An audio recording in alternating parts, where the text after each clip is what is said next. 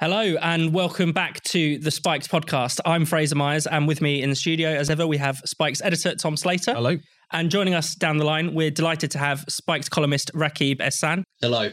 Coming up on today's show, Prince Harry, the Brazilian riots, and trigger warnings on children's literature.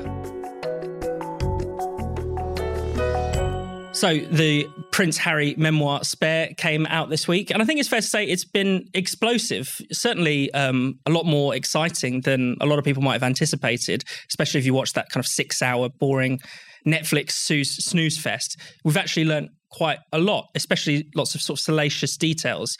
I mean, there's talk of Harry's fisticuffs with William.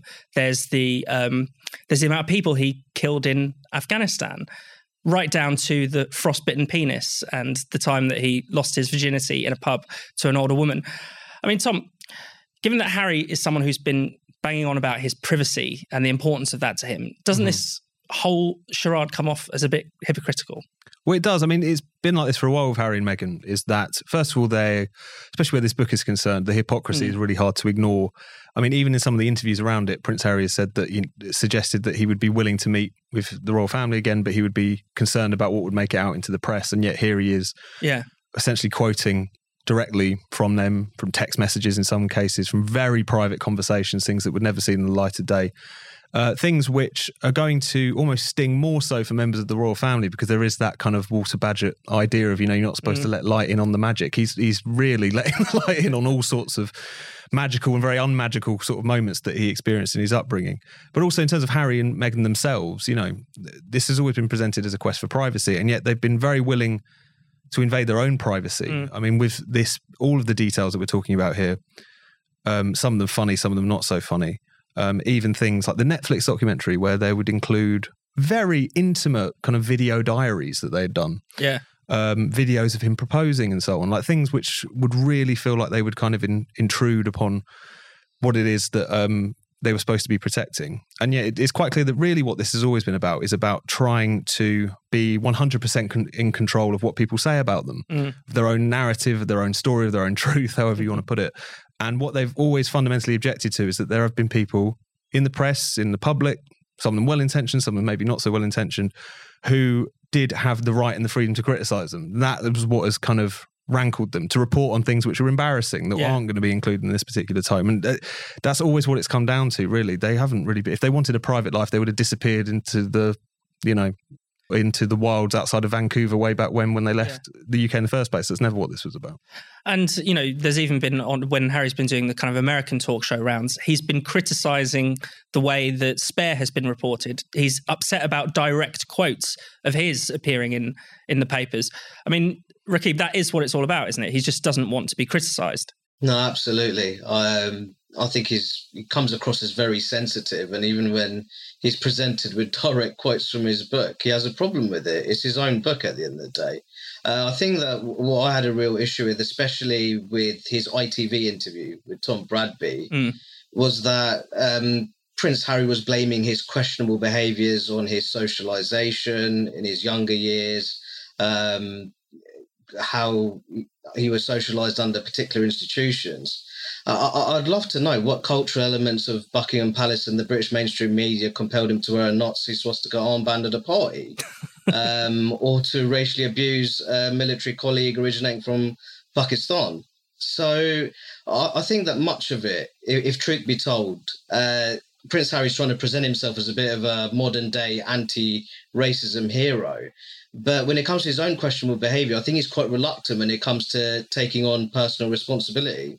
Let's talk a little bit about that kind of anti-racism question because there there was a even there was a quite quite a testy exchange in that mm. Tom Bradby interview mm. where he tried to say that really this is actually about unconscious bias. Tom, in that in that clip, he makes this rather tedious distinction between mm. unconscious bias and, and racism. Now, normally most anti-racist activists would try and say they're the same thing. Mm-hmm. What, what is what is he trying to do? Is it just about him evading responsibility, or is there something deeper? I I, th- I think it's a bit of both. I mean, on the one hand, it's um, no one could watch that Oprah interview, which is what they're really originally referring to back in 2021, in which Meghan talked, uh, made this very strong allegation that there had been concerns expressed about the skin color of their first child. Um, and then Oprah recoils when she's told this and then asks to give a name. And then mm. Meghan says, I can't because that would be very damaging. Now Harry's trying to say, I didn't, no one said it was racism. Yeah. Um, that, that was the press who were mm. accusing it of racism. They were again sort of putting words in our mouth and he talks about unconscious bias and he talks about the fact that even he he's spoken in other interviews about even he was sort of suffering from his unconscious bias is what he blames incidentally for the Nazi uniform incident yeah. as well as as well as the point in which he was um, using the p word in reference to another military cadet um, and on the one hand, I think that it's quite clearly just being used as a sort of ploy. I mean, maybe he's trying to curry favour, if that can even be conceived of in the midst of what it is that he's been doing in the past week or trying to create some sort of opening. But I think what he's kind of recognized consciously or unconsciously, if you like, is that a lot of these new anti racist concepts, like implicit or unconscious bias, are a kind of uh, quite useful for, for in certain situations. One of which is to try and imply that there has been racism or to accuse an institution or individuals of racism in the absence of any evidence of yeah. it. Unconscious bias, there have been these quite discredited tests aimed at kind of um, measuring it. But generally speaking, it's something which you can only really assert, you can accuse someone of it, um, even in the absence of any statements, thoughts, or actions which would back that up.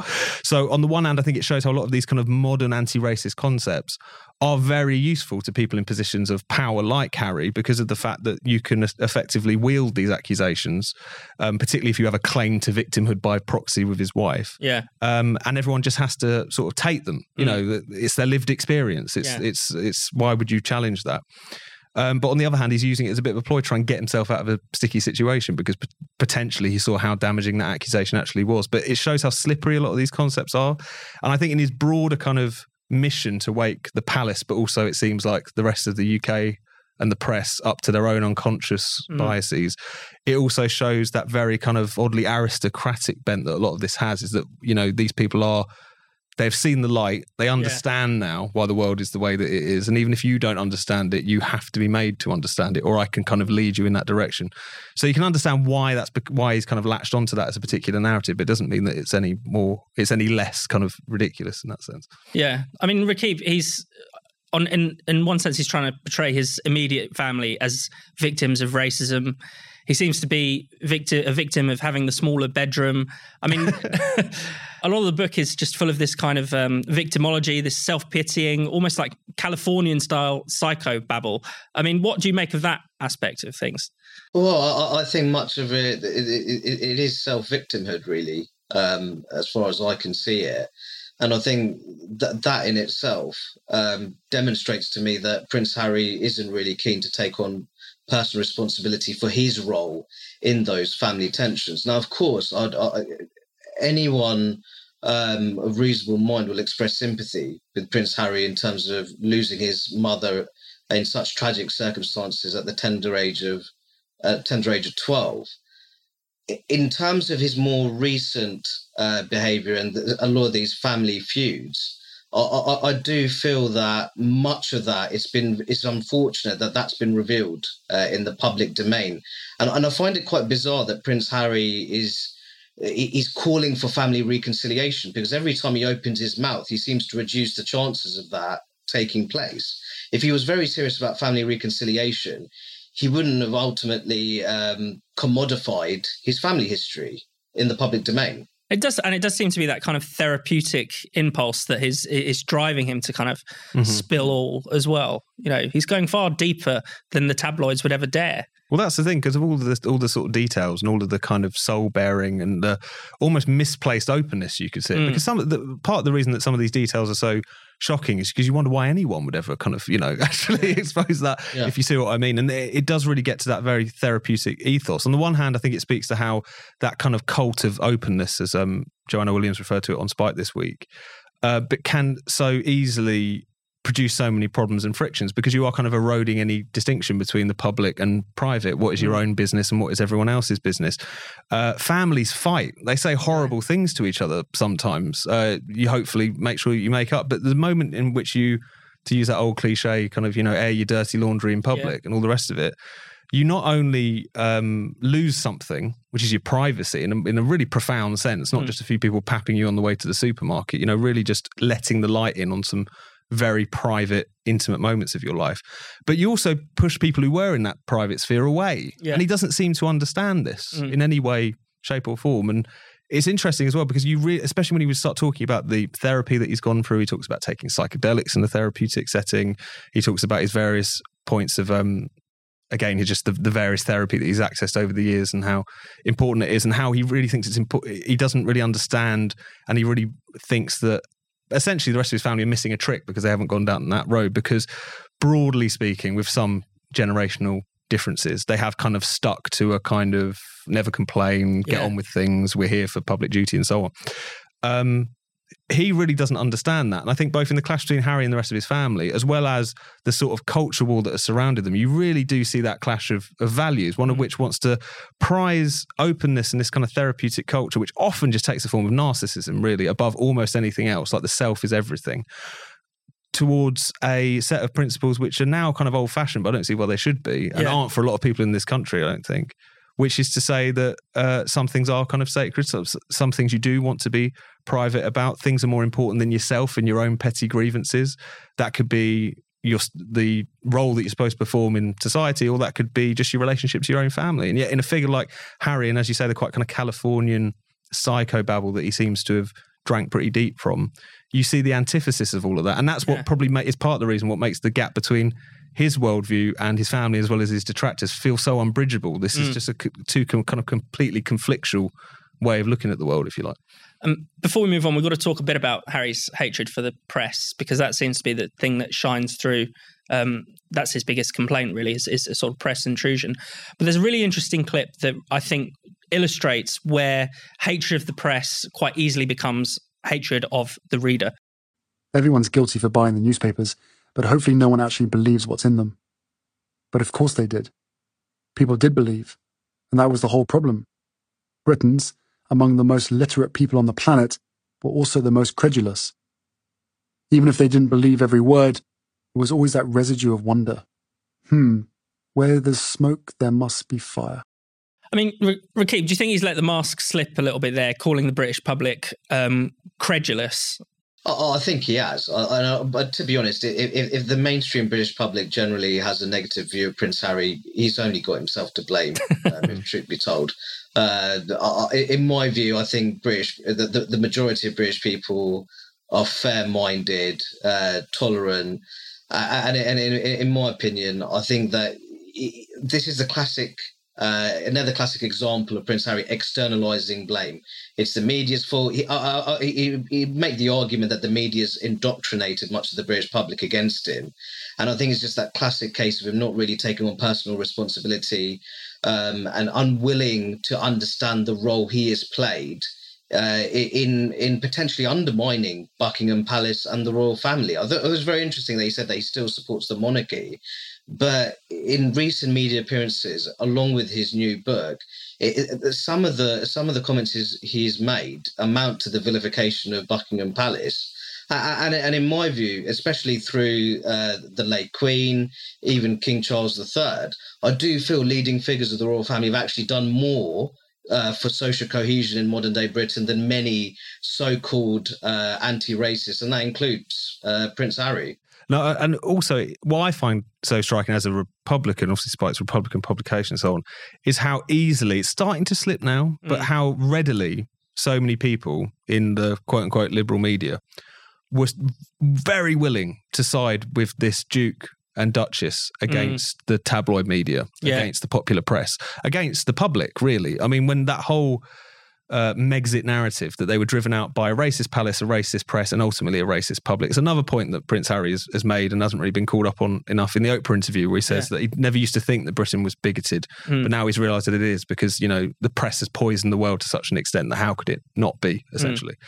I find really quite striking. I mean, a lot of people who were kind of early cheerleaders of Harry and Meghan are kind of slowly backing away from the crime scene and trying to pretend that they didn't, you know, go all in for them in the way that they did right now. But they were very willing to believe all of these smears to kind of side with two incredibly privileged people who were just upset by the criticism, essentially, were upset by the fact that they weren't fully in control of their own narrative and so on.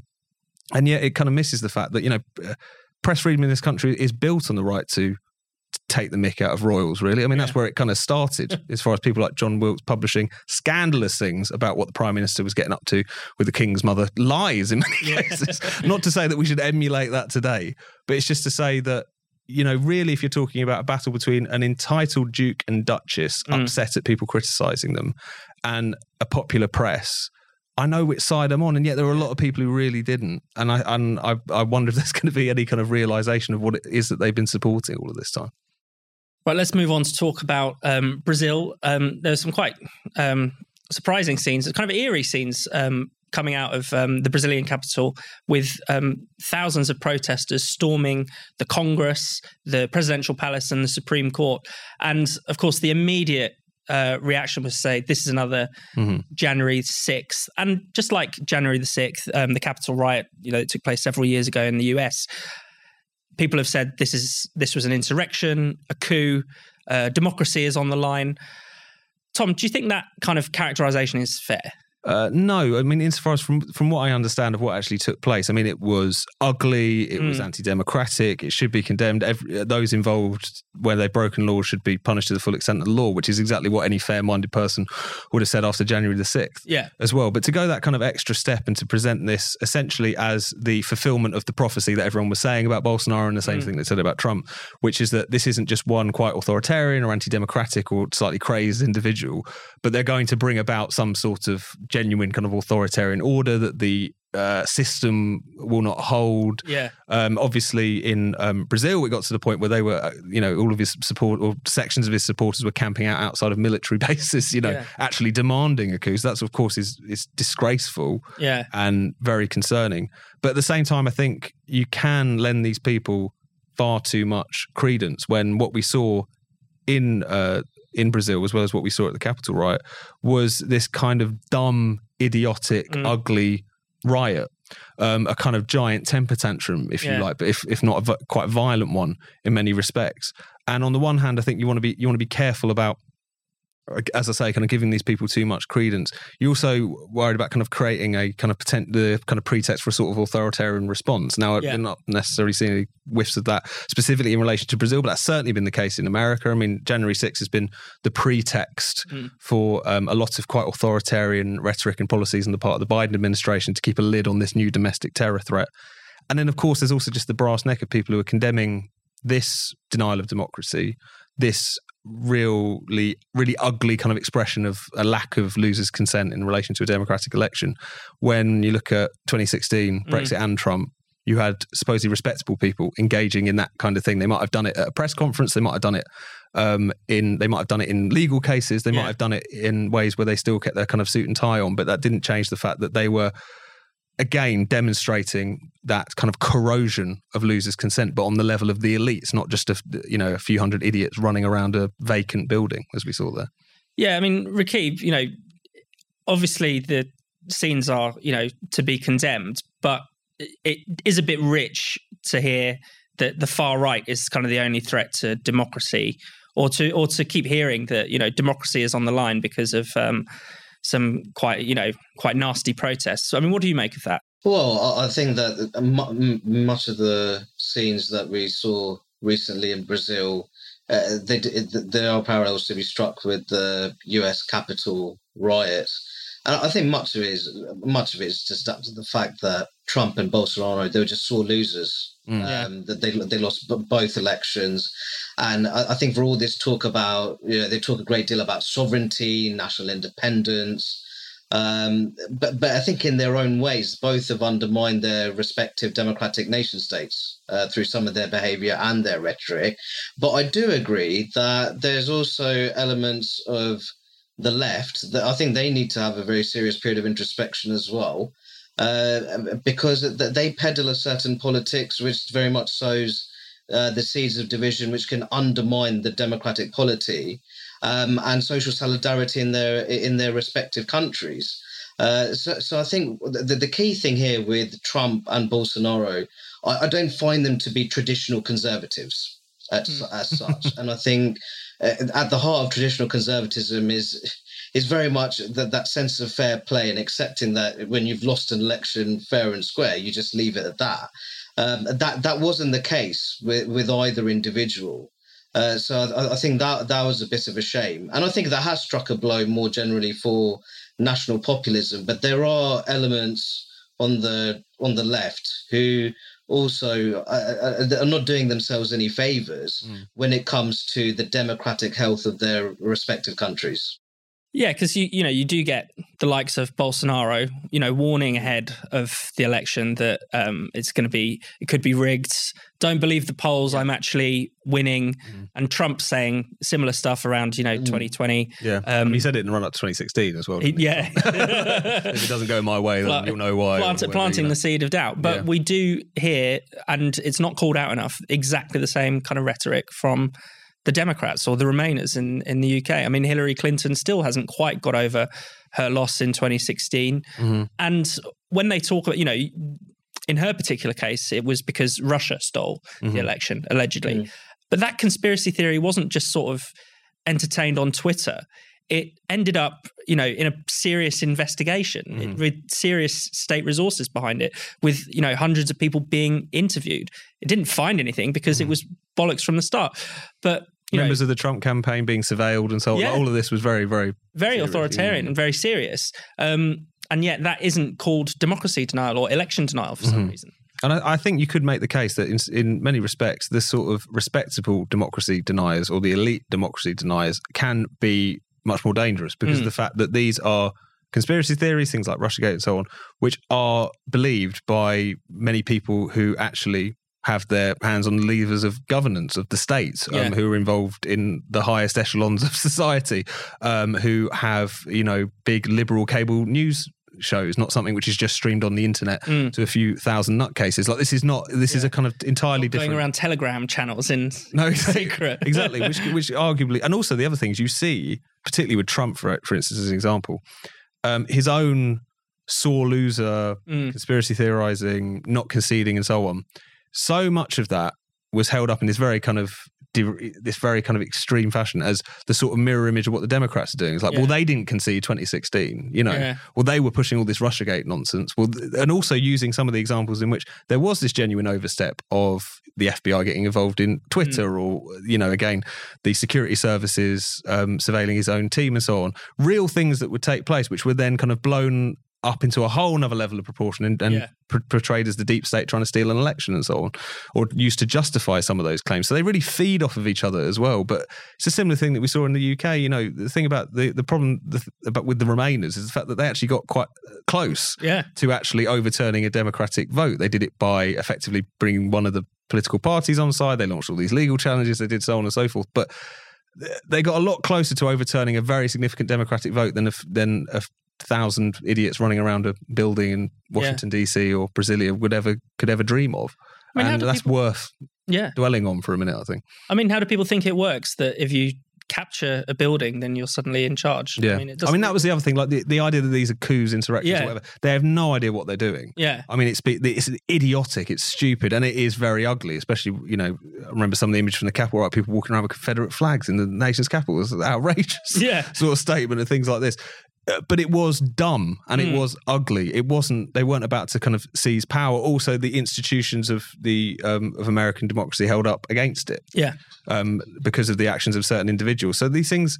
It's not to say you shouldn't be worried about them, but at the same time, I think we shouldn't let off the hook those who have been, when it comes to democracy denial, when it comes to kind of authoritarianism, have often been showing the crazy, uh, crazier end of the populace how it's done. Yeah. really over the last few years, but. Right, let's move on to trigger warnings. So it used to be the case, I think it's fair to say, that trigger warnings were given to at least explicit material, adult themes, thinking about sexual assault, suicide, um, racism, those kinds of issues. But now Aberdeen University has taken it to a new level and has slapped content warnings on Peter Pan, among other children's classics. Rakib, do you think uh, Peter Pan needs a trigger warning? You, you, know, should an adult undergraduate be worried before they pick it up? Oh, I think some elements of the academic sector well and truly lost the plot. Um, I felt that for some time, but I, I think this is a new low. Actually, the fact that there needs to be a, a sort of a tr- tr- trigger warning for Peter Pan. Um, I think I think it's just absolutely bonkers, really. And I think in a way it, it also it demonstrates how there's a tendency among um, more and more academics just to infantilize people more generally that yeah. they actually need to be warned about the contents of Peter Pan. Um, incredibly patronizing. Uh, I, I've, I can't say anything more than the fact that I think it really demonstrates that not all is well quite clearly in our university system. And um, the the kind of justification for the warning mm. um, that it could be is that it could be emotionally challenging to mm. learn about the the gender roles. the strange gender roles in in this children's classic.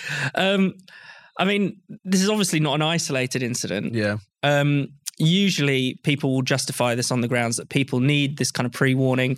It's for their mental hmm. health. Yeah. I mean, that's just nonsense, isn't it? Yeah, it was, and I think it was always nonsense because when you first started to see this kind of crop up you know, it's probably knocking on for 10 years ago now, but yeah. maybe a bit less. In America, which is where all the terrible things come from, um, at the moment at least, uh, or American academia certainly, uh, which is um, the justification was again these things are always quite limited aren't they like yeah. you know if you if you've got a survivor of sexual assault in your class or mm. someone who has experienced um, horrendous racial abuse and so on and so forth therefore if they're reading a novel or a play or even actually a kind of legal text, which might deal in some of these themes and cases and details that you want to warn them so they they're not quite literally triggered in the in the yeah. course of your class that was always nonsense. I mean, there was yeah. a quite influential piece, I think, on the Chronicle of Higher Education many years ago in the US, which just rubbished that whole therapeutic justification for it. They were like, uh, if you were a therapist, you'd know that this was, if anything, the, the opposite of what you should yeah. do with someone in your in your in your class, if you like. Um, that kind of priming people mm. to be mm. upset by somebody makes them more likely to be upset. All these sorts of arguments were very well ventilated with the whole trigger warnings discussion. And yet it continued on more yeah. and more different texts. It started just to be about certain themes that people might get upset about. In some cases, you saw them drop trigger warning for content warning because yeah. trigger was too upsetting. I mean, it all became self parodic very quickly because it was always clear this was about, as, as Rakib was saying, treating students like children, which has mm. been the story of the past 20 years or more in general in relation to their social lives, in relation to what they're reading, in relation to what speakers are allowed to come and address them on campus. Um, what's depressing about it is that it's often fueled, obviously, these things coming from administrations, but often fueled by the demands of the loudest voices amongst the student body who actually want yeah. this kind of infantilization. And it's particularly depressing because in both the UK and the US, around sort of 1970s, a little bit before there was the the battle was to get rid of what they called in loco parentis, mm. um, the idea that the universities are uh, effectively like um, school teachers, they're effectively like surrogate parents. You know, you've got to be in in your dorm by a certain time, keeping the boys and girls apart. All these different things that we're kind of saying you're not really adults because those restrictions were not only damaging to their own social lives, sex lives, whatever, but also politically. It yeah. was a thing that was the justification for um, regulating what could be taught and who could speak and so on very tightly. And you had a generation of students who completely rebelled against that. Now you've got a generation of students, um, certainly at least the activist set, the loudest voices in the room, who are demanding that the university authorities play parent. And that's just really quite depressing. Mm. There's no other way to put it. It produces all of these ridiculous results. But how could you not if your working if your working assumption is that is that students are basically children? Yeah, you're going to end up warning them not just about some gritty legal text, but even about beloved children's novels. I suppose it's the logical endpoint in a weird sort of way. Well, surely everything could potentially be triggering if you if you mm. really think about it in those terms.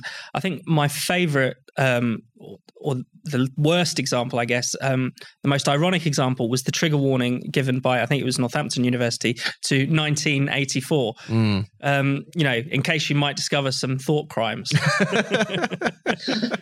Rakib, do you want to add anything final? Well, I, I just think that more, more generally, I, th- I, think academics should be in the business of trusting their students more in, in terms of being mature enough to handle, uh, the, the, the, you know, the, classic literature.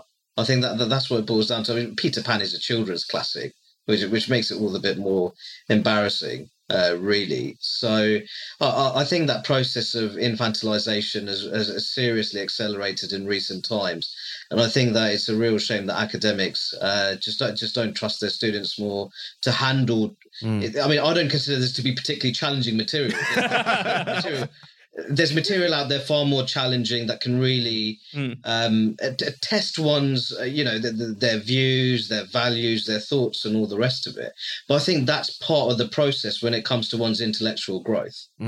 and hopefully more students rebelling against this Yeah. stuff as well. Like you see this stuff, it's so, like a giant parental advisory sticker. Yeah, It should irritate the hell out of you. It'd be good to see more students pushing back against definitely. Reject the safe space. Thank you for listening to the Spiked podcast. We're back every Friday, and you can now watch us on video too. Check us out on YouTube or go via the Spiked website, which is spiked-online.com. See you next time.